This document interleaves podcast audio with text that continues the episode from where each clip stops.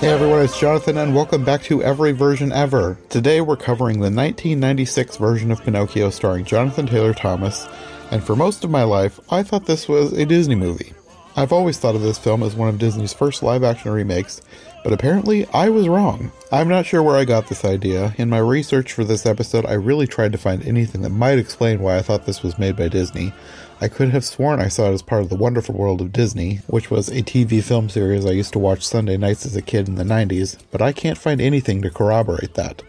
I do remember borrowing it from the library too, so I think I've just somehow merged some things in my memory, and for over 20 years I've just falsely assumed it was a Disney movie. However, I did find several old articles from the time it was released that also described it as a remake of the Disney film, which, now having rewatched it, despite some similarities I would say it mostly isn't. But either way, I think I'm not the only person to have been confused by this thing. However, despite the fact that this was definitely not made by Disney, it does have a few connections, and at some point early in the process this potentially could have been a Disney film. From what I've read, Disney was first approached to helm this film sometime in the 80s, I think with the intention that it would serve as a live-action remake of the 1941 film. However, Disney ultimately ended up passing on the idea. Obviously, that wasn't the end of things though, because it was eventually picked up by a whole host of production companies, becoming a massive intercontinental production with not just American studios, but also British, French, Czech, and German studios all coming together with the Jim Henson Creature Shop to make this thing happen. I'm not sure what they all saw in this thing to make it become such a massive production, because the film ultimately ended up becoming kind of a dud and fading into obscurity.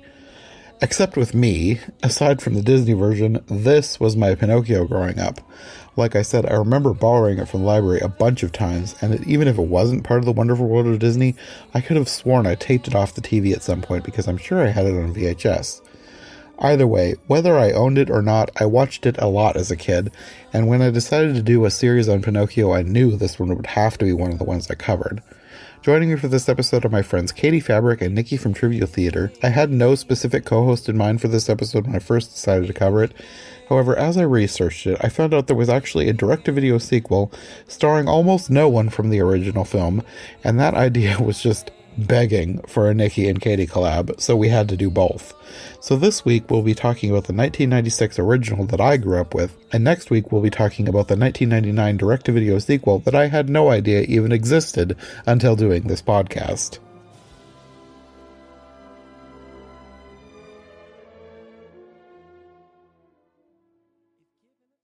It's funny, I was telling some friends, oh yeah, I do a podcast sometimes, and they're like, what do they do? And I'm like, well, right now, all I've been doing is watching bad Pinocchio movies. And one good one. Yeah. And one good one, yes. Welcome to the world of interesting cinema. And I wouldn't necessarily call this first one bad, but it is kind of mediocre. But also, I watched this when I was a kid, so maybe I have a bit of a soft spot for it. Because I kept having moments throughout watching it where I was, like, having flashbacks. It's like, oh yeah, I remember this. I remember this. See, I also watched this movie as a kid, and it absolutely terrified me. Really? So what exactly about it? Because this is actually my first viewing of this. Pinocchio's face. I can see it. The most terrifying thing. I hated it so much as a kid. And yet I watched this movie like multiple times. I hated everything about like the faces of like anything that wasn't a human. Does that include Pepe? Oh yeah. Pepe is the greatest. That moment when he like just makes those pop culture references. Like, I loved it how they were in the midst of like a traumatic situation. And he's like doing a dance or like, you know, tipping a straw hat or whatever. It's like, I don't think you're taking this very seriously, Mr. Pepe. With Pepe, was he supposed to be dead? Yeah, I think so. Because well, they were not clear, but in the book, he is dead. Wow! In the book, on their first meeting, Pinocchio murders him with a hammer. And this one, I think he just stomps on him, and then he shows up later, and he's kind of glowy, but they never address it. He does actually say that you took me out. He doesn't say you took me out, but he says something to the extent of, well, being that you kind of did something to me. I don't remember the exact verbiage, but he does offhandedly mention it. Okay. I think he is dead because, like, I think when you get that first, like, half a second of him flying out of the bush and right into the screen, and you're like, oh gosh, it's horrible. I think he was blue, if I remember correctly, and then he's green for the rest of the movie, so I think that's, like, his ghosty form or something. Yeah, and he does have kind of a, like you mentioned, he's kind of glowy. And I think they keep that glow throughout pretty consistent, but it's weird because sometimes it doesn't stay it gets kind of like the opacity gets funky on it. And it's almost like they were dissolving between different takes or something of him. It was odd. Yeah. I don't know. I didn't think it was very clear, but knowing that he's dead in the book made me think that he probably was dead here, but they didn't make it clear to me anyway. Right. I would agree. And I don't think I ever thought that when I was a kid. Well, and if the first thing you saw, and I don't know, if was the first, like, what was your first exposure to Pinocchio? Was it the Disney one? Yes. We had the Disney one on VHS. That was one of two Disney movies we had when I was a kid. We had that and Aladdin. Those are the only ones we owned. The rest we either just never saw or borrowed from the library. Okay. Well, with that in mind, I mean, that being your kind of foundational Pinocchio knowledge, that makes sense that, like, why would they kill off such an essential character? Yeah, there's a lot that I'm realizing that the other versions just take straight from the Disney version. The book, having now actually read the book, this is the first podcast we're doing post-reading the book. Everything I've done before this, I had not read the book since I was a kid, and even then it was read to me and I don't remember much of it. So this will be the first podcast where, having read the book, it will inform how I'm judging different scenes based on how book accurate they are. And I'm noticing that other Pinocchios that I've watched either for the podcast or not, or that will be upcoming in the future, they have stuff in it that is closer to Disney than it was to the book. Which kind of makes sense because Disney sort of wrote the book. They kind of made the book into something that makes a little more sense because the book is all over the place. The book is just basically a ton of little short stories. Like, there is a narrative through line, but it's mostly just Pinocchio running away and being bad and then repenting and then getting tricked into being bad again. And then it's tons of misadventures of him just being terrible and learning in horrible ways that he was terrible. Really?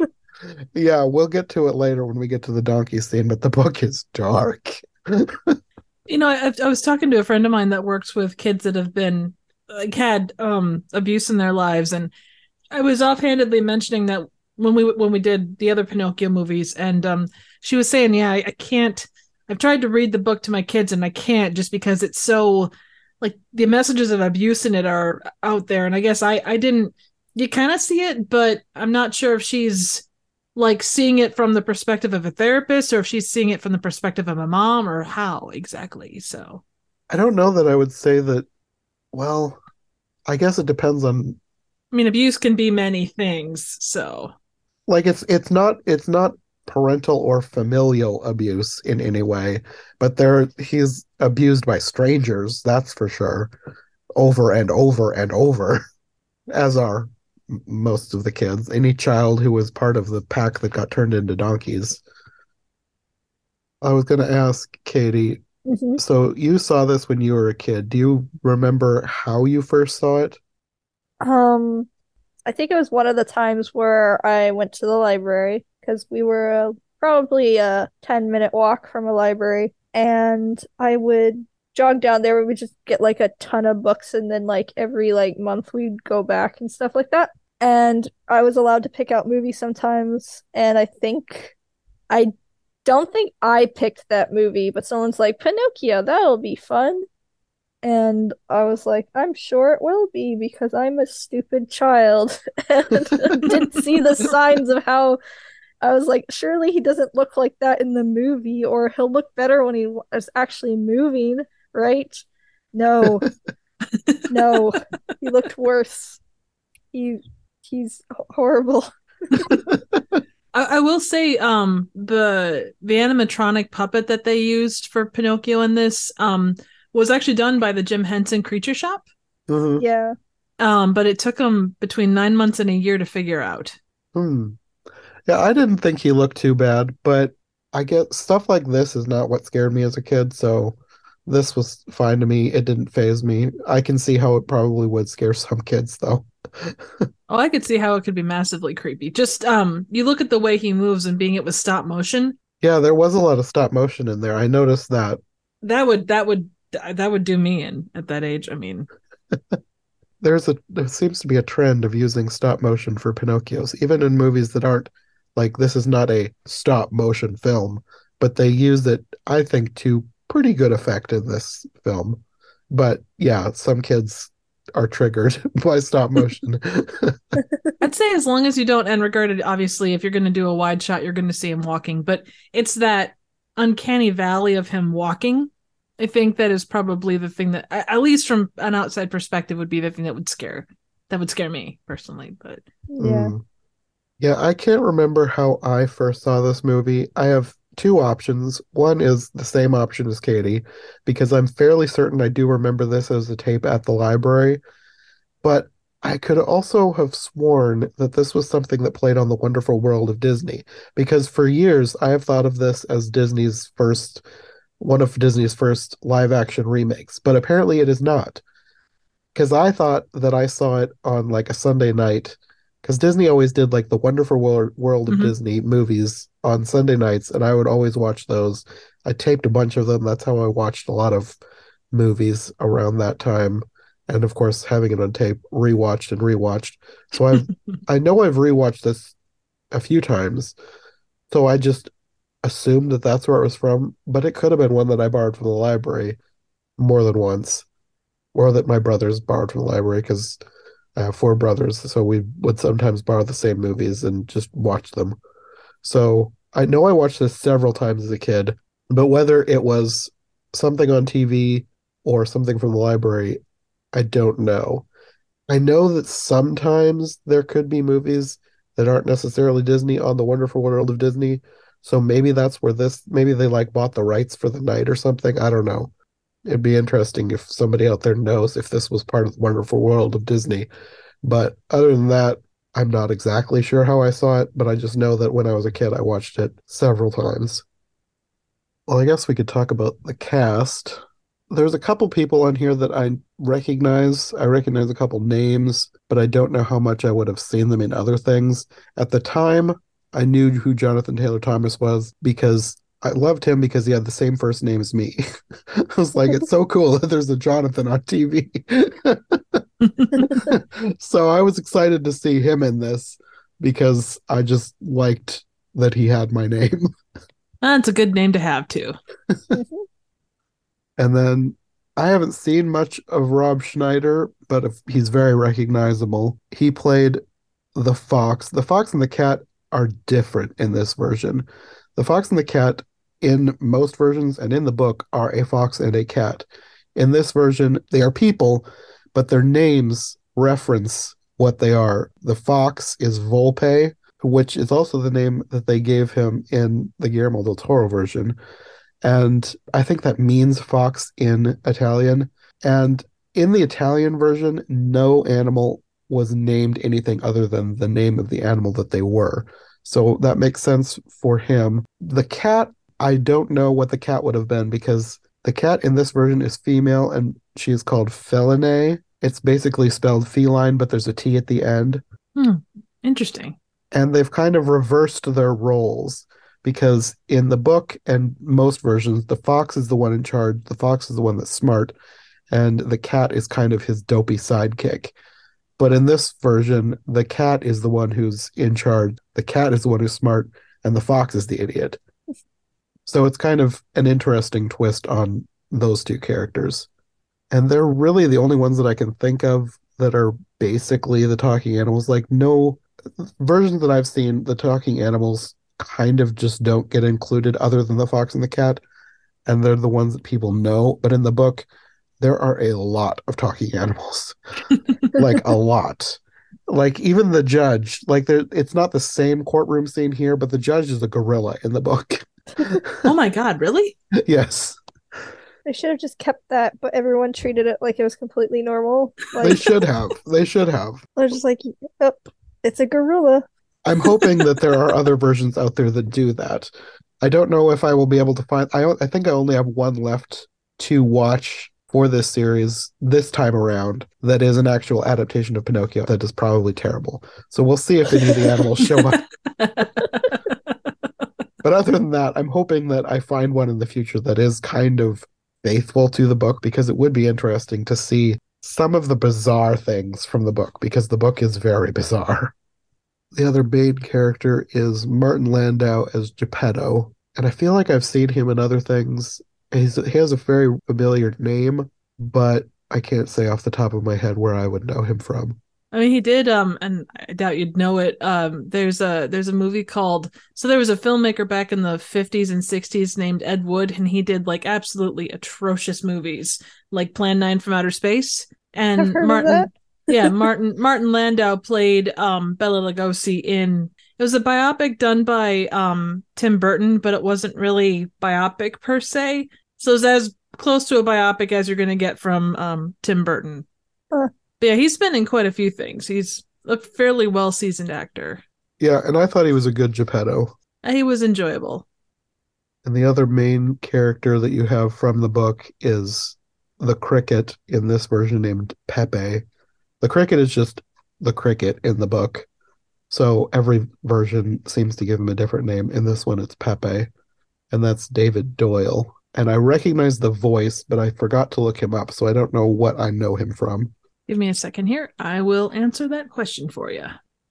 Oh, here we go. Okay, so he was the voice, or he was John Bosley in Charlie's Angels. He played Grandpa Lou in Rugrats. That's why I recognize the voice. Yes. Okay, now I know why his voice was so recognizable. He was the grandpa in Rugrats. He did all kinds of stuff back in the all kinds of voice work back in the 90s. He was let's see here. Goof Troop, Darkwing Duck, Tailspin, Bonkers, Wild West C.O.W. Boys of Moo Mesa, Sonic, Beethoven, Bobby's World, Quack Pack. Yeah, he did kind of everything. Yeah, you're naming a lot of stuff that I have seen, so that's another reason. But when you said the grandpa in Rugrats, instantly recognizable, yes. I probably have seen him in other things, but the grandpa in Rugrats, I know that's why his voice was familiar. The other big character here is Lorenzini, who is, he's a sort of an original character, but also sort of an amalgamation of characters from the story. At first, he's basically the character of Mangiafuoco, and if you've seen the Disney Pinocchio, that's Stromboli, basically. Although Mangiafuoco literally translates from Italian to English as, I think, fire eater. So they've paid homage to that by having him eat chili peppers and sort of breathing fire, which is an interesting way to take that character.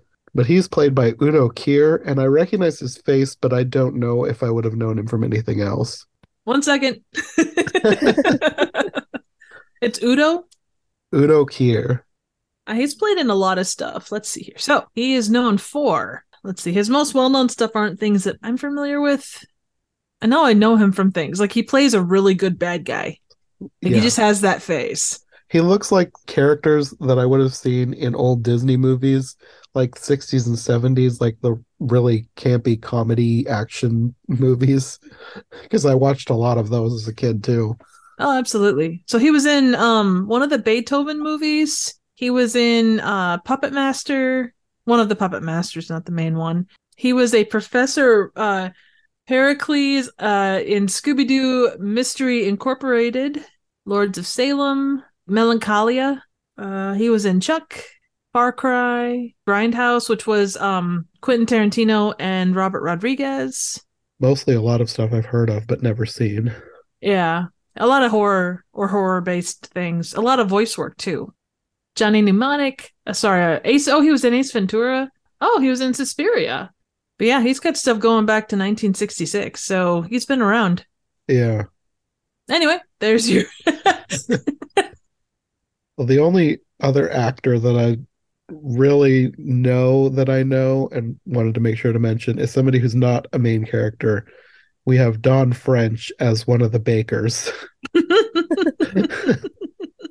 I love her Dawn French. Is great. I watched her off and on. Like half of what we watched as kids was PBS, and every Saturday was Britcom night, and she was the vicar of Dibley. So like that's one of those shows that looking back, it's like that is not appropriate for children, but we didn't get anything that they were saying. I just like her. She's hilarious. That's a great thing about being a kid. I remember we went to visit my grandparents one time and we were watching Are You Being Served, which is also extremely not for children. And we were watching it and laughing, and my grandpa came in. He was like, "You let them watch that? That should be rated R." And I was thinking to myself, but why? And then I grew up and realized, oh, they weren't talking about what I thought they were talking about. I still love all those old shows, even the ones that are kind of inappropriate. They're still hilarious, and I love the actors. They're so good. Well, they were inappropriate without being inappropriate. Like they were really good at wordplay. Yes, that's the whole thing with Are You Being Served? Like, yes, they probably could have been rated R if they were actually talking about what it sounded like they were talking about, but they weren't, so they got away with it. And when you're a kid, you don't have any idea of what they're talking about, so it's fine. But yeah, that's the main cast that I guess is notable. I should say BB Newirth as Felinay, another person where I recognize the name but don't know what she would have been in. But she was the last. Like, there. I suppose there could be other people that are notable that I just don't know. Oh wait, forgot about one who is somebody who's not in the book. Leona, played by Genevieve Buchholz, who is an actress that I know goes way back, but I don't recognize her. But her character is somebody who is made up for this movie. She is not in the book at all. According to Wikipedia, she takes the place of the Blue Fairy, kind of. Like, it's not a one-to-one replacement. A little bit. Yeah. If you really want to stretch the definition of what the Blue Fairy was in the book. Because in certain passages, she was like a sister, and in other passages, she was like a mother to Pinocchio. So... kind of. Kind of. But yeah, there was no Blue Fairy in this one, which is interesting, which in some ways makes sense if you're going with the book, because in the book, the Blue Fairy did not bring Pinocchio to life. Pinocchio was just a sentient tree. I don't really know what exactly was going on with Pinocchio, because you have another wood carver, or a woodcutter, I guess, who is not Geppetto, collecting this log that starts abusing him. Like, it drops on his foot, it hits his leg. Like, I don't know. If it were me, I would think this log is possessed. But he eventually ends up giving it to Geppetto. Like, the book is so weird. Like, Geppetto and this guy are like sort of friends, but also they fight. Like, they have like a full-on brawl, and they come out of it friends. I don't know. The book is weird. But yeah, Pinocchio, the log, is just alive, and it's sort of that in this movie. You have Geppetto carving a heart into the tree, like expressing his love for Leona, and you don't get any backstory yet. You just know that he loves whoever this Leona is. And then when he leaves, a bolt of lightning hits the tree, and then the heart that he carved is like glowy and magical. And then years later, he finds the remains of this tree and turns it into Pinocchio. And Pinocchio is alive because... I'm alive! I'm a real boy! I'm alive! Well, and it's crazy. He doesn't really see the heart until he, like, gets in close. It's like, how do you miss... I don't know, maybe it's me. Yeah. I feel like, how do you miss that? I think, like, the idea was that it rebarked. True. That's kind of what I was thinking, because I thought he should have seen it, but I think it was sort of hidden by the bark because it would have healed over the years, because I think he was supposed to be pretty young when he carved the heart. I think they said it was 20 years. Oh, okay. So not super young, I guess, because I wasn't sure. I guess the age thing. I wasn't sure how old he was supposed to be. Not that it matters, because I looking at him and Leona together, I was like, they don't look the same age. I know a lot of movies do that. So and it doesn't matter because most people aren't playing the same age that they are anyways. But there is a 14-year age difference between the actors. So I don't know what age they were supposed to be in the movie. Yeah, I'm not 100% sure either. All I know is if we find out later, and it's really it's not a point of importance one way or the other, really, but Leona married Geppetto's brother. Yeah, and I want to know what happened to the brother. Is he alive or is he dead? I'm assuming he got an axe to the face. He tripped up. No one knows what. Yeah, exactly. A strange piece of wood attacked him. You don't understand, Gorilla Judge. He tripped. Shouldn't leave your axes lying around, but he tripped. He fell down a canyon onto an axe. Just one of the hazards of being a woodcutter. Exactly. Darndest thing, I tell you. Yeah, you have Geppetto carving Pinocchio, and you get like little twitches as he's being put together. And then Geppetto takes a bath fully clothed. Yeah. Well, it's a PG movie, I'm sure.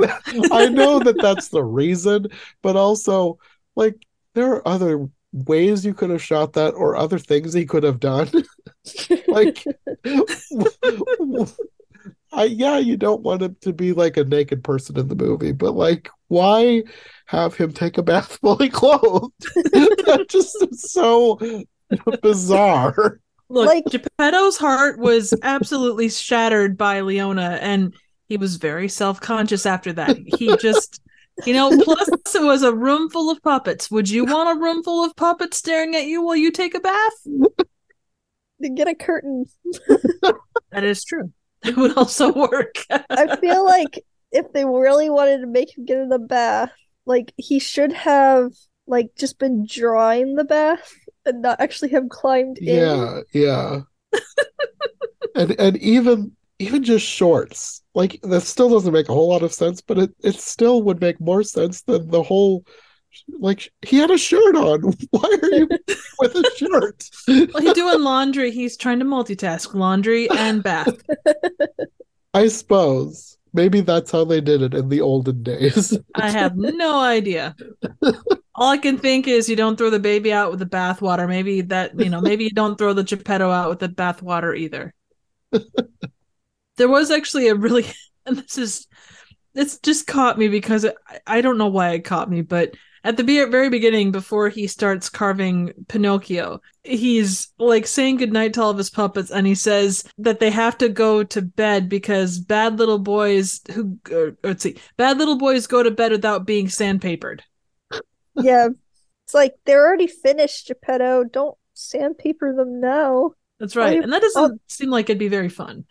All the paint would I guess that maybe what he does all the time, as we learn that he never sells any puppets anyways. So yeah, he just he does sell some, because like, that's the whole point.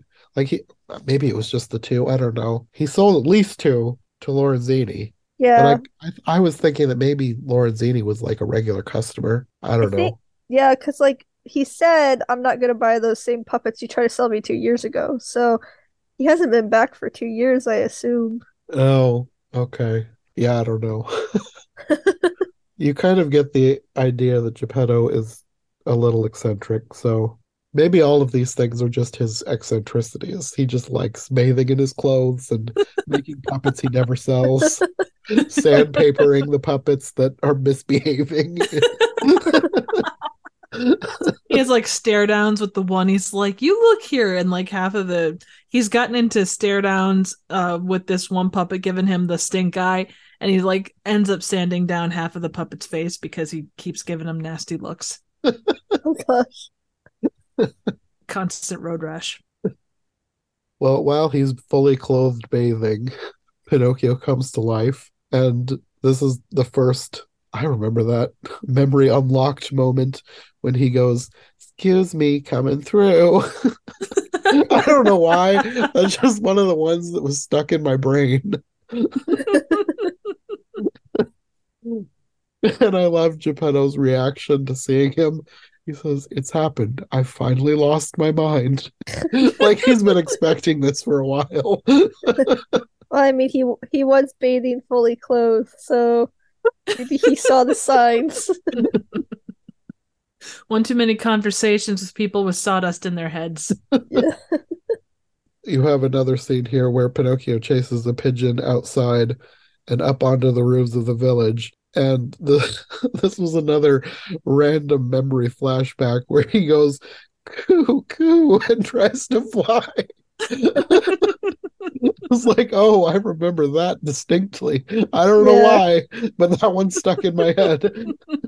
I remembered Luigi, so the weird singing guy. He had a good voice. Yeah. Even though it was told to eat socks many, many times. Yeah. He just wants to be Italian, okay? He just wants to sing. So you have Geppetto chasing Pinocchio around the village, and they run into Leona, who I'm not sure how Leona feels about Geppetto. Like, yes, they like each other, but I think she also thinks he's a mess. You don't have to look far to see that. But also, like, at least in this first scene, it's like nobody seems fazed by the fact that Pinocchio can move and speak on his own. Like later on, it's sort of a novelty, but like I couldn't figure out if they thought that he was alive or if he was a puppet. It seemed like she didn't think it was strange that he had a living puppet. It was just, it seemed random. Like she treated him like normal and then gave him some clothes. Oh, Geppetto. A living puppet this time? Oh, you. Have a hat. Exactly. I always thought, because I saw the box art for the movie many times, I assumed that what was his hair was actually a hat. And then it's like, oh, he's got a hat and hair. Cool. Yeah, you're right. There was a couple people in the background you kind of see pointing and kind of like whispering and such. But by and large, it's just normal. Yeah, because her friend, when they're leaving, her friend says that he seems a little stiff. And Leona says, just like his father. So it's like, do they think he's alive or what? Or do they think he's real? I didn't know what they thought. Well, and even with things that we have yet to talk about coming up in the next couple scenes, there's no way that all of the people that run across him, all the situations he gets into, people should see him as anything other than a living puppet, but they seem like they see him as a real boy. Yeah. It didn't seem like there was much consistency of what people were supposed to think about him. Yeah. You do have one guy who stops him and asks how he made him, and Geppetto says he doesn't know, but he's afraid that he's going to get burnt at the stake. And the guy says, no, they stopped burning people. They might hang you, though. That was one of the lines I remembered as a kid. I was just like, oh, yeah. Pinocchio eventually runs off again, and he meets another boy and asks if he's a real boy. And the kid says, yes, are you? And he says, yes. And at this point, his nose doesn't grow. And I was wondering, like, I don't feel like in the book that there's a lot of consistency with the nose growing thing. Because apparently the noses growing with lies came from Pinocchio. Like, that wasn't a thing before Pinocchio was written. But it wasn't consistent in the book either. Like, sometimes his nose would grow when he lied, when it needed to for the plot to happen. But it didn't always grow, and sometimes it grew when he didn't lie for other reasons. So it wasn't fully consistent, and I was wondering if maybe that's what they were going for here, because like he just says yes, and he's not a real boy at this point. So I don't know if they were going for that, or if he's saying yes because he's so naive he doesn't know what a real boy even means. So I don't know. At that point, I don't think he did. Like, he was still like repeating people and kind of getting all that stuff figured out. That's kind of what my interpretation of it was. Yeah, he was still like mimicking people at this point, so I don't think he fully even knew how to talk, even though he was sort of saying complete sentences. Right. It kind of reminded me, and this is, there's no correlation between these two, but it's where my head went. Have either of you seen or read Hitchhiker's Guide to the Galaxy? Yes. I've seen a couple. I've seen the old version. Wait, have I seen the old version? I think I borrowed it from the library years ago. Okay, so you know where the whale and the thing of petunias is falling out of the sky or manifested out of the sky and starts to fall? Yes. Yeah. And the whale is like, oh God, I exist. What do I want to call myself? I better start naming things. Okay, I'm gonna call myself something big. Whale. I'll call myself a whale. And oh, that thing coming at me. It's big and grand. It needs a big name. Ground. Okay, I'm going towards the ground. I wonder if it'll be friends with me. That whole bit, like him trying to come to terms with his own reality. Kind of, that was this. Yeah. Only, he didn't slam into the ground and become, a series of weird arches surrounded by whale blubber. Sorry, that was a really random tangent. This is also where you meet the fox and the cat, Volpe and Felinae. And I thought it was funny. I don't know if it on purpose, but Felinae, even though it's feline with a T, it's pronounced in such a way that it sounds like felony. Which I thought was funny, and I don't know if it was on purpose or not. So they're like intrigued by Pinocchio, and they eventually go off to tell Lorenzini about him because they think that they will be enriched by Lorenzini. Like they're kind of dumb, even though she's a lot smarter than the fox. Felinae is a lot smarter than Volpe. They both keep thinking that Lorenzini is going to be their friend, and he's not. Lorenzini immediately goes to try and buy Pinocchio from Geppetto, but he refuses to sell. And while Lorenzini is trying to haggle with him, Pinocchio jumps out the window and runs off again. Which a lot of this is not from the book, but it is very true to the book that Pinocchio just keeps running away. That happens all the time in the book. I thought it was interesting in this version, Pinocchio goes to school of his own accord, and I don't think I've seen that in any version. Like, Pinocchio never wants to go to school, and even if he does, kind of like in the Disney version, he never gets there, but in this version, he actually gets to school and sits in class for a while until he gets into a fight with Lampwick and then lies about it, and then his nose grows. And this whole thing, I remembered a lot of this too from when I was a kid. Uh-huh. And you have a quote directly from the book, even though it's not in this, like this scene does not exist in the book, but the teacher quotes the book and says, there are two kinds of lies that have short legs and lies that have a long nose, which I don't know what that means, but it's from the book. It's from the book, so it must be true. Yep. Maybe it's a saying in Italy, I don't know, but it's from the book, so I thought it was interesting that they kept that for the movie. And Pinocchio ends up blasting sawdust all over the teacher by sneezing, and he gets kicked out of class. And I think this is also kind of close to what happens in the book. His nose goes back down to the normal size as he confesses to each lie that he's told. And I'm pretty sure that something similar happened in the book. And then this is where you have another scene that was very firmly locked in my mind. This is the most random scene, but when he walks by the bakery and sees a kid stuffing his face with eclairs or something, like that image of this kid stuffing his face with eclairs, like, I remember that kid. So then Pinocchio decides to just start stuffing his face as well. And this is one of those things where it's never consistent between any of the versions whether or not Pinocchio can or needs to eat. Like in the book, he's basically alive. Like in the book, he eats, he breathes, he needs everything that a human needs. Like the only thing that separates him from being a human is that his flesh is wood. Oh, interesting. He's basically just a magical wooden human in the book. So this is one of those things where if you've never read the book, it'll seem weird that he's like actively eating, and you might wonder how. but like he eats stuff in the book, so it's from the book that he can eat, even though this scene is not in the book. He eats, so.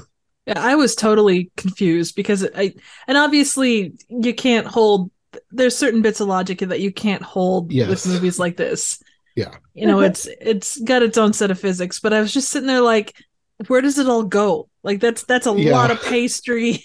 There's a lot of, you know, very sweet French pastry stuff to shove in one's face and to not have a massive tummy ache later. Yeah.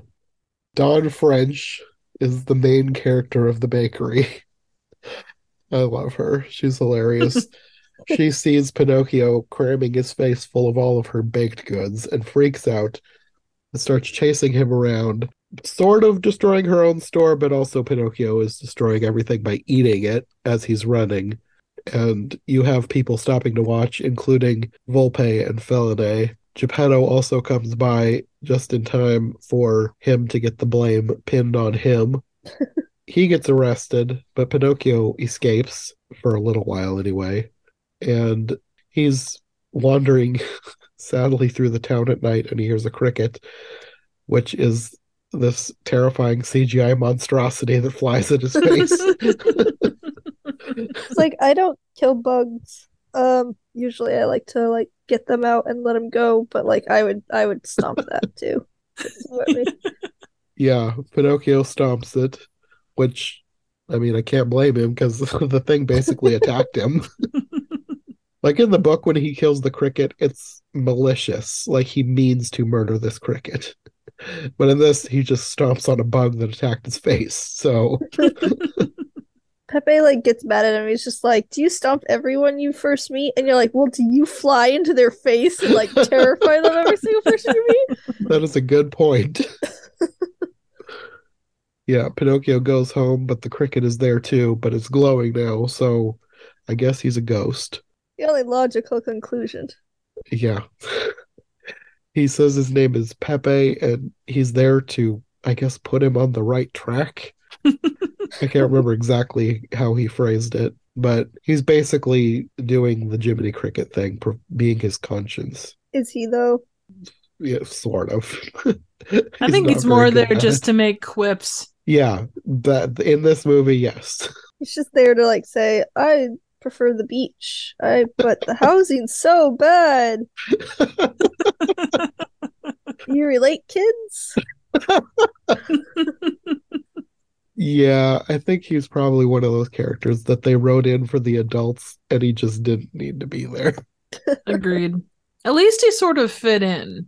You know, like he has a point. He's not just like, like they're not just like, oh crap, we're 20 minutes from the end. We need to toss in Pepe because reasons. And yeah, no, he was integrated well. It's just a lot of the way his lines were written weren't. Oh, they were ridiculous. And this is no slight on this movie, but if you look at like the low budget ripoffs of all the different movies that have come out over the past, say 20 years, there's a character that's quippy like this in every single one of those.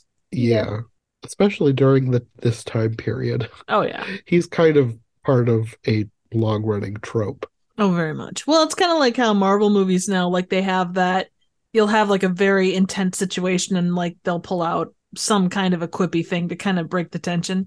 Yeah. And it kind of kills the moment, which isn't so much the case here, but it still affects. Yeah. Every time Pepe that showed his face on the screen, it killed my moment. That's fair. I think that is 100% fair. Yeah, thankfully he's not, I mean, he's throughout the movie, but he's not in it as much as you would expect. Like, if you've seen the Disney version, because I think that's most people's frame of reference is the Disney version, and he's not in it as much as Jiminy was. I will say, though, that his first thing that he tells Pinocchio to do is really stupid, because somebody knocks on the door and he just tells him to answer it and smile, which is like the exact opposite thing I would tell a child who is alone in the middle of the night to do. Don't tell a lone child to go answer a door of a stranger in the middle of the night. Well, you know, maybe Pinocchio is actually, or maybe Pepe is very anti-Pinocchio. And so all the advice he's giving him is the bad advice. It seems like that in this scene anyway. But yeah, it's the police there to arrest him, and he and Geppetto are put on trial the next day. Geppetto ends up getting sentenced to 3 years in debtor's prison since he doesn't have, I think it was like 3,000 lira to pay the fine, and I'm not sure what that would translate to in dollars. Not that it matters, because it's a different time period anyways, but it's apparently a ton of money. So enter Lorenzini, offering to pay off his debt if Pinocchio is given over to him, and Geppetto reluctantly agrees after Lorenzini tells him he can give him a better home than Geppetto can, but Pinocchio doesn't want to go. So Geppetto tries to do the I'm angry so you'll leave me for your own good thing. And he tells him he's not a real boy, so he sort of reluctantly agrees to leave with Lorenzini, and on his way out he tells Geppetto that he loves him. So one real quick thing on this particular section, maybe it was just me. To this point, it still kind of lived in a relatively realistic world. But when I saw the judge's box thing and how high up it went, that was the first time in this movie it felt very fantastical. Does that make sense? Mm-hmm. Yeah. I don't know that I gave it much of a thought because I was already thinking that it wasn't a real world anyways, because I had... True. I'm now familiar with the book, and I know that this is, the world of Pinocchio is a ridiculous one. So that was one of the least ridiculous things that I've seen or read. Yeah, you would have thought it was even more ridiculous if it was a gorilla up there. So. Oh, very true. Well, and that would be the other thing that would make it crazy. But just like everything to this point was pretty, not grounded, but it was like the buildings all worked. Everything outside of a wooden boy. By and large, everything was normal. Yeah. And then you get that, and it's like, well, okay. And then we head off to the circus or the carnival, and things kind of start going crazy. Yeah. Slowly descend into madness. Yes. I mean, I descended into madness like 20 minutes ago, but You have a brief scene after this where Geppetto leaves the court, and Leona calls down to him from her window to tell him that she's sorry about what happened. She's woven throughout the whole movie in little bits here and there. Like, she's not a main character, but she kind of is, because she's throughout the entire movie in just little snippets. So Pinocchio goes on to be the star in Lorenzini's shows, and you have a scene where he's given some gold coins as payment, which it's sort of like this, everything with Lorenzini is similar to the book, but also very different, because Mangiafuoco, I don't know how to pronounce his name for sure, Mangiafuoco, he seems like a bad guy in the book, but he's also sort of nice. I don't know. Like, he's gonna burn Pinocchio alive in the book, but then he doesn't. He's a confusing character.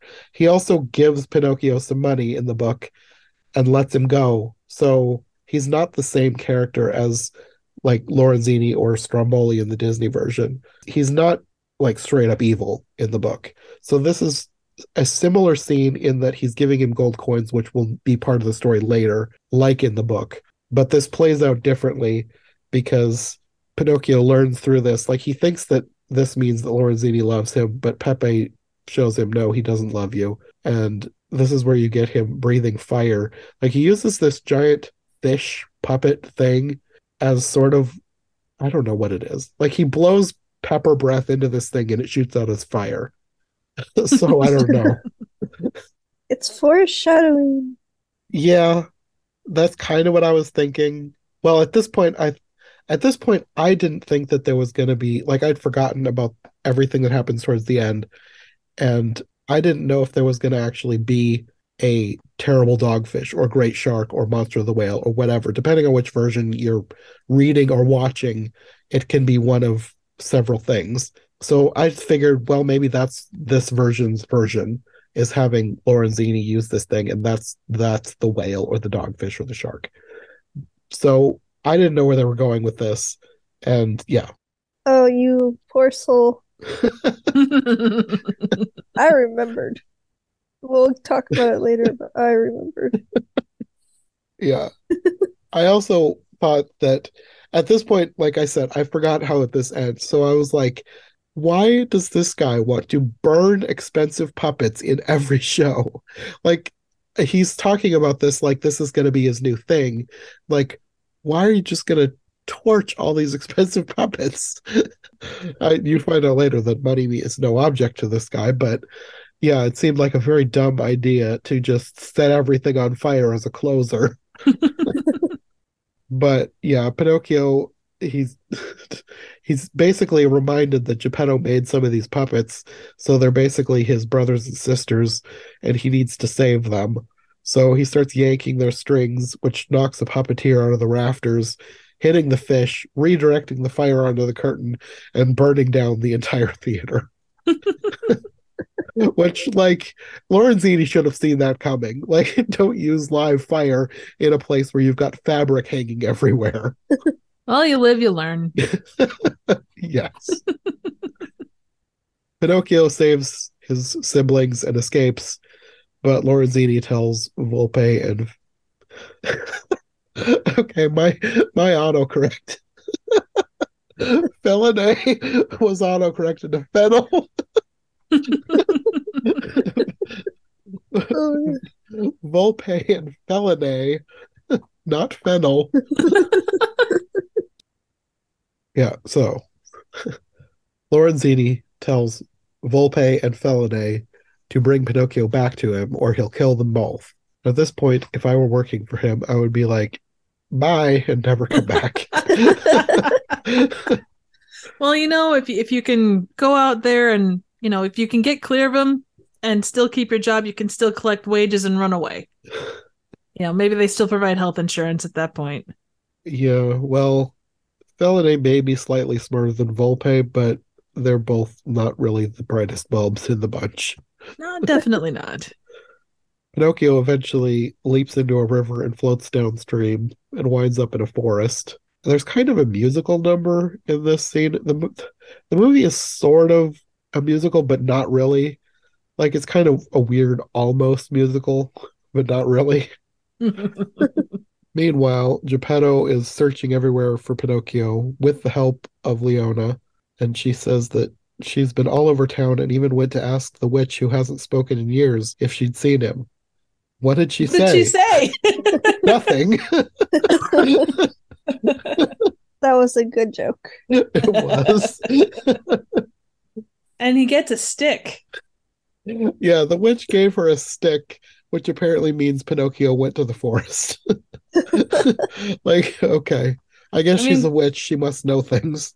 Couldn't she just have written it down? She could have been like, hey, I think he's going to go to the forest. That's not the witchy way. That's fair.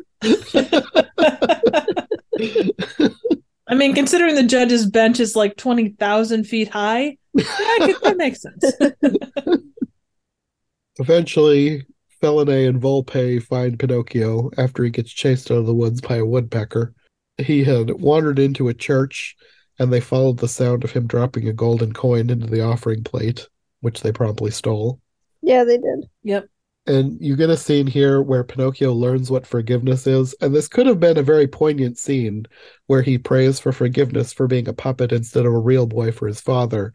But then Volpe starts sobbing about missing his father too and ruins what could have been a moment. And she tells him that she knows of a way he can become a real boy if he buys a miracle. But miracles are expensive, and he doesn't have enough money.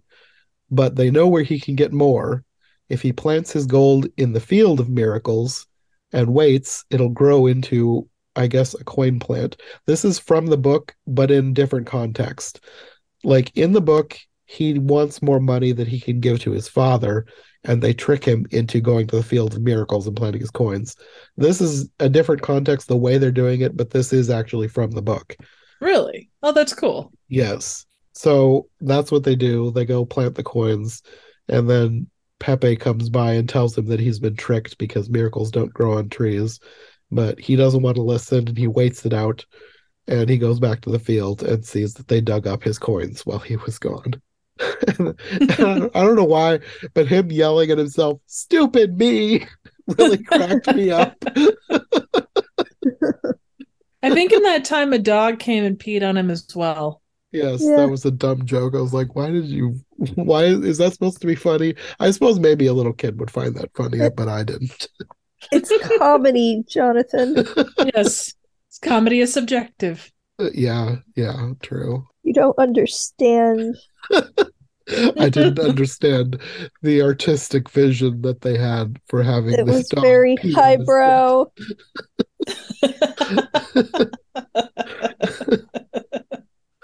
Somewhere in here, you also have a near miss with Geppetto going through the town looking for him. They just miss each other.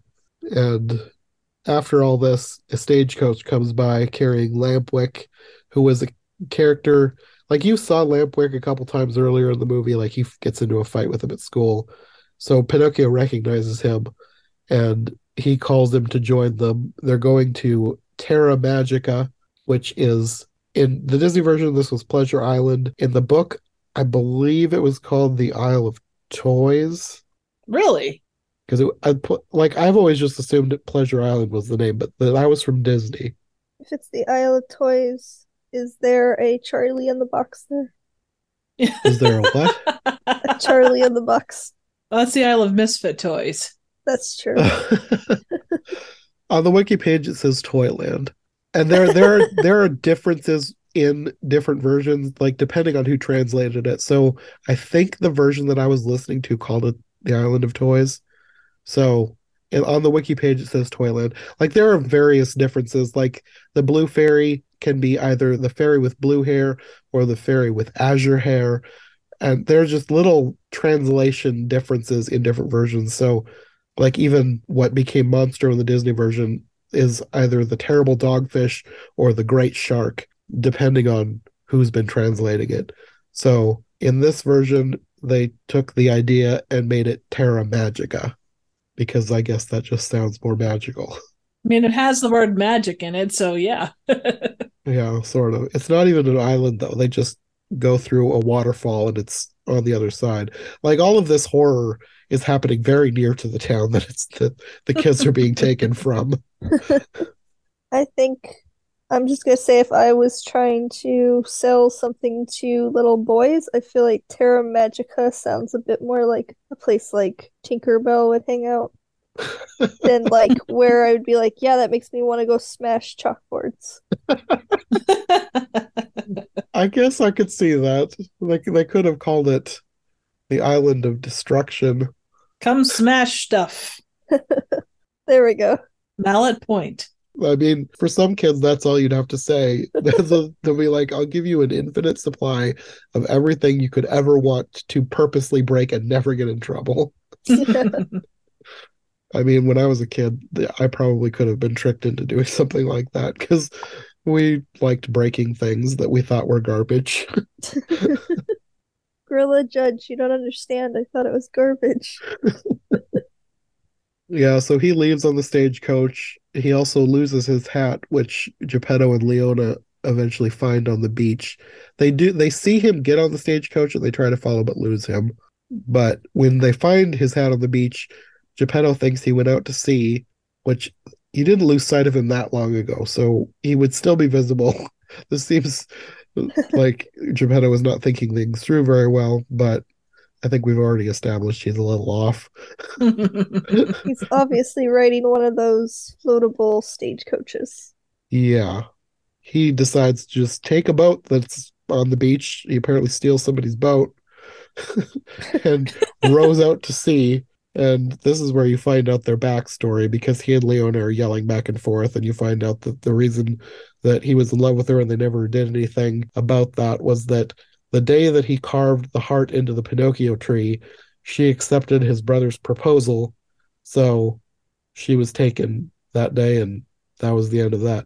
But if the brothers died, you'd think he would have done something about that after the brother died, but oh well.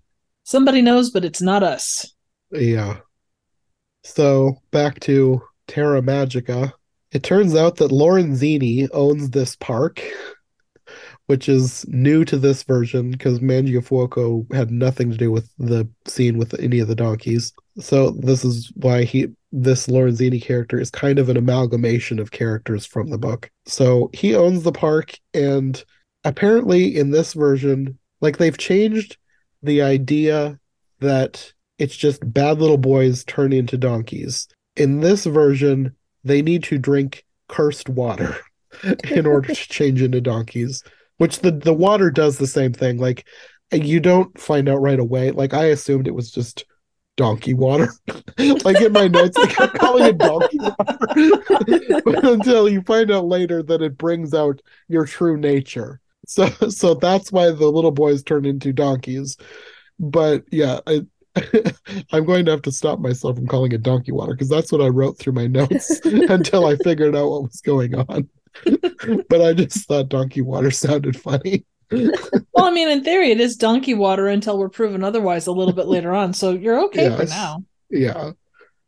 But yeah, this is why Lorenzini felt like he could just burn puppets willy-nilly, because he has an infinite supply of donkey children that he can sell into slavery, and also skin for a new pair of boots, which is extremely dark. Because he when they turn the first batch into donkeys, he tells one of his minions to skin one for a new pair of boots, which is kind of horrifying. It was literally a child a minute ago, and you're skinning it for boots. Well, what else would you do with it? Yeah, it sounds like he's got an abundance of donkeys, really. I mean, how many donkeys does any one person need? I mean, he seems to think in that same direction, so yeah. But yeah, like I said, it's the water that turns them into donkeys, which in this version turns out to be a key detail, because earlier, while they were misbehaving, Pinocchio got shot full of holes when they were playing with a gun. So with him, the water, like, they go through a roller coaster and get showered and drink the water. So the water all kind of leaks out of him, and he only gets partially turned into a donkey. So he's fine, while all the kids around him are fully donkey-fied. And it's creepy as hell when they go through the transformation. Yeah. How did you not remember this, Jonathan? I don't know. Maybe it was too traumatic and I blocked it out. That's fair. Like, I think it's just one of those things that different kids are affected differently, because with the original Disney Pinocchio, I don't remember the donkey scene terrifying me at all. And then watching it as an adult, I was like, this is really disturbing. Why was I not affected as a child? Like, I remembered watching it. Like, I remembered everything, but it hit different as an adult than it did as a kid. I think it was the fact that it was more, like, you understood more of what was going on. Like, if you start thinking about it, everything that's happening in both this one and the Disney version, it's literally human trafficking in a very horrifying way. Like, it's played kind of for laughs, and in this version, there's no lasting effects. And I mean, thank God for that. I mean, this is now as good a time as any to talk about the book, because in the book, there's no coming back from being a donkey. The only one who gets turned back is Pinocchio, because Pinocchio is bought by someone who wants his skin, and they feel sorry for him and don't want him to suffer. So they tie a rope around him and decide to toss him into the ocean to drown instead of killing him in a normal way. So, wow, that's really nice. That's not even the end of it. He doesn't drown. He's eaten alive by fish. And instead of a skeleton, he still had his wooden body. So the fish eat the donkey off of him, and he's left behind. Oh my God. The book is dark. The book is messed up. I'm just thinking logistically, like, wow. Okay. Yeah. No, the book is messed up. So he's literally like a puppet in donkey's clothing. Yes, exactly. What kind of sawdust was this person smoking? Not the good stuff. The whole book is just a series of not even unfortunate events, a series of horrible events that happened to Pinocchio, because the point of the book Pinocchio is to tell children not to misbehave. Because Pinocchio is a terrible little kid, and he gets comeuppance for every terrible thing that he does in horrifying ways. Like, he's literally hung. Like, the original ending for the book was him getting hung and dying until the publisher told him that he needed to write some more and give it a better ending. And when was Pinocchio written? In the 1800s. That explains it. Yeah. No, the book is dark. And it's also matter of fact. Like, at least in the version that I was listening to, it was just, the guy was just like a normal talking, just matter-of-factly telling all these things that were happening. Like, if you think about what's going on, there should be like horror movie music playing. The guy should be talking in a sinister voice. There's so much messed up stuff that happens in the book Pinocchio that it's a wonder that Disney ever thought it was suitable for making into a movie. The Disney version was very sanitized, like to it, like more than most of their other stuff. I mean, Bambi was also extraordinarily dark, but Disney really cleaned up the stuff from the book. I mean, if you look at the old Hans Christian Andersen movies, yes, or stories, those are pretty dark, but how do they rate compared to this? It's been so long since I read any of that. And really, I think Grimm's would be even darker than Hans Christian Andersen. But I think that the book Pinocchio was written in that kind of style where just you're bad, so bad things are going to happen to you. Wow. So no redemption. I mean, at the end, Pinocchio does turn into a real boy in the book, but after a ton of horrible things happen to him. And also, since we're on the donkey scene, the donkeys, in this version, you later find out that they turned back after they performed enough good deeds. But in the book, none of them turn back. And in fact, he finds Lampwick again much later and watches him die. Wow. Yeah, it's dark. I mean, I was gonna say, like, I'm trying to think if it was the next, like in the New Adventures, someone, and I think it was the little apparition that he sees, without giving too much away, tells him, you know, you've had to do a lot of good to make up for all that bad. And that I'm sure relates back to this, but still, wow, that's insane. Yeah. Mm-hmm. So yeah, all the kids are turned into donkeys, except Pinocchio basically just grows ears, which get broken off right away by Lorenzini. And he gets Lampwick to kick him into the water, and he starts transforming into something that we can't see, but one of the kids screams that he's turning into a monster, and he jumps out of the pool and runs away, like he dives into the ocean. So everyone escapes, and Pinocchio finds Leona at the beach, and she tells him where Geppetto went. And then he leaves just as abruptly as Geppetto did. Leona yells after him, but he doesn't stop. And then out at sea, he sees a massive creature below him and maybe a sunken boat. And then he gets eaten. And Pepe is there. And he remarks that it smells like rotten chili peppers inside this monster, which means obviously that this is Lorenzini, which is another twist just for this version. Lorenzini is basically all of the original villains mixed into one, plus the fish. Like, he turned into the monster, which I kind of like. Like, I like that they were, like, if they're going to go your own direction with a character like this, I like that they were able to mash them all up like this in a way that feels natural. It's bizarre, but I appreciate the creativity. Yeah, it was definitely solid.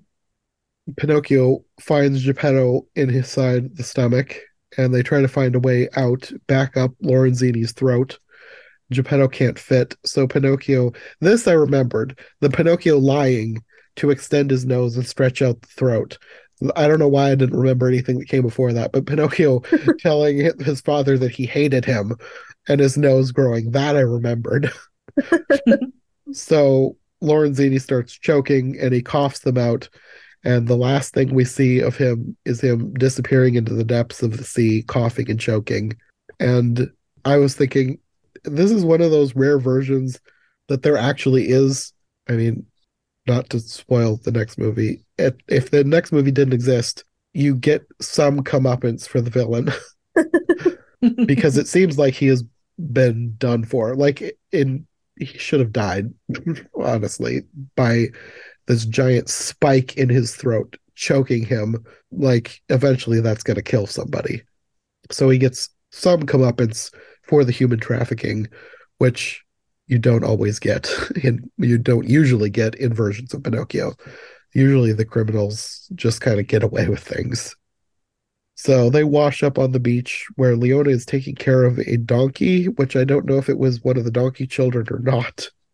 I think it might have been Lamport. That's kind of what I thought. But also they did have a wagon earlier, so maybe it was theirs. I don't know. She gives it some hay and tells it not to judge her cooking. Pinocchio and Geppetto, they apologize to each other and they hug, and Pinocchio starts crying magical tears which fall on his carved heart, and they turn him into Jonathan Taylor Thomas. Well, they first turn him into a beautiful mixture of the puppet, and then yeah. Yes. So I had to double check when this came out, because I was thinking that Jonathan Taylor Thomas was younger than what he was supposed to be, but it's like he was apparently 15 or 16 in this, like by normal age. I wonder if this is a case where they might have shot it a few years earlier. Maybe it got delayed, because he did not seem 15 or 16. No, even in voice, yeah, it would not have unless they pitch shifted it. But he didn't sound what you would think a 15 or 16 would sound like. Yeah, no, definitely not. So he's human now. They all go home together, but on the way, Pinocchio makes them stop the wagon, and he runs off to tell Felinae and Volpe about Terra Magica and the magical water, but he tells them that if they drink the water while holding a rock, the rock will turn to gold.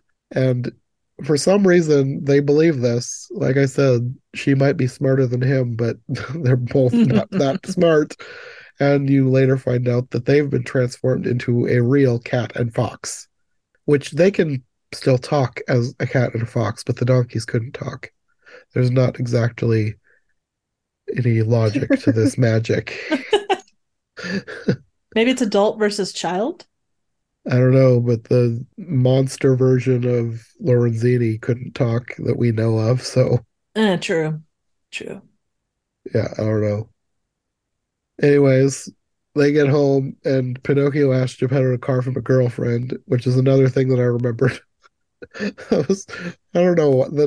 Thinking on it now, it seems like a weird 90s thing to do. I don't know why. I don't feel like that would be something that would fit in today's humor. It just seems like something that's very 90s. I don't know why I think it's 90s. Oh, it totally is. It's a very cheap 90s. Yeah, It shows that despite everything, Pinocchio is still very cheeky in his approach. And, there's kind of like lines like that throughout, really. Yeah. And it almost seems like it's not supposed to, but when he turns into Jonathan Taylor Thomas, he seems like a different character. Like he seems more, like you say, cheeky as the human version than he did when he was wooden. Very much. I don't know. Well, I mean, he got a brain, so... True. No longer sawdust. Sure, we'll go with that. It is funny, because when he's in his puppet form, they, say that his head is hollow, and it's like, well, good thing Geppetto, stopped right before, he hit, the hollow area, and, Pinocchio doesn't have, gaping holes. That's true. I didn't even think of that. Yeah, that's true.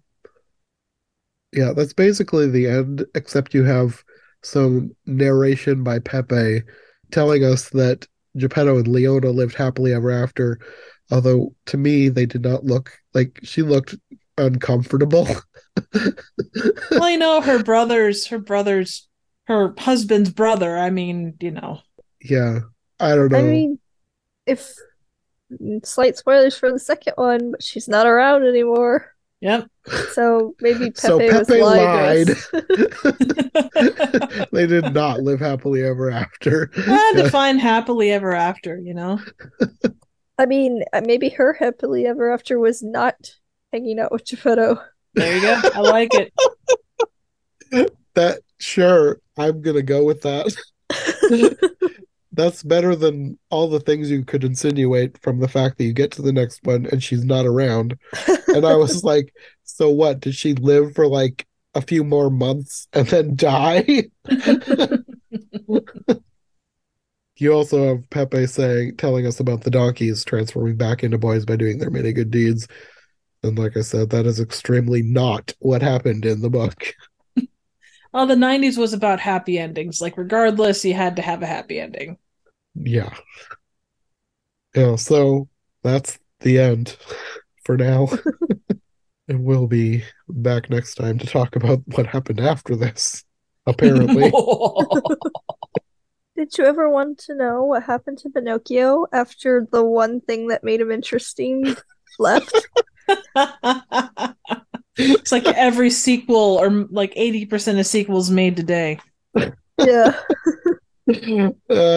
Kind of, yes. This is where that started. No, I'm sure it started earlier than this. Dagnabbit, Jonathan, we talked about this. You can't be wandering things like that because one of those studio execs is going to pick up on it and things are going to happen. I think they've been happening for a while. Yeah, they have. You're right. Okay, well, until the next episode, do you guys want to let people know where they can find you if they want more from you? Katie? You can find me at Katie Draws Things on Twitter and Instagram. I draw things, and yes. And Nikki? You can find me here on YouTube at Trivial Theater. I do a wide variety of random, obscure, and straight-up bad movies. You can also find me on Twitter and Instagram at Trivial Theater. Okay, well, until next time. Remember, miracles are made in the heart. Yes.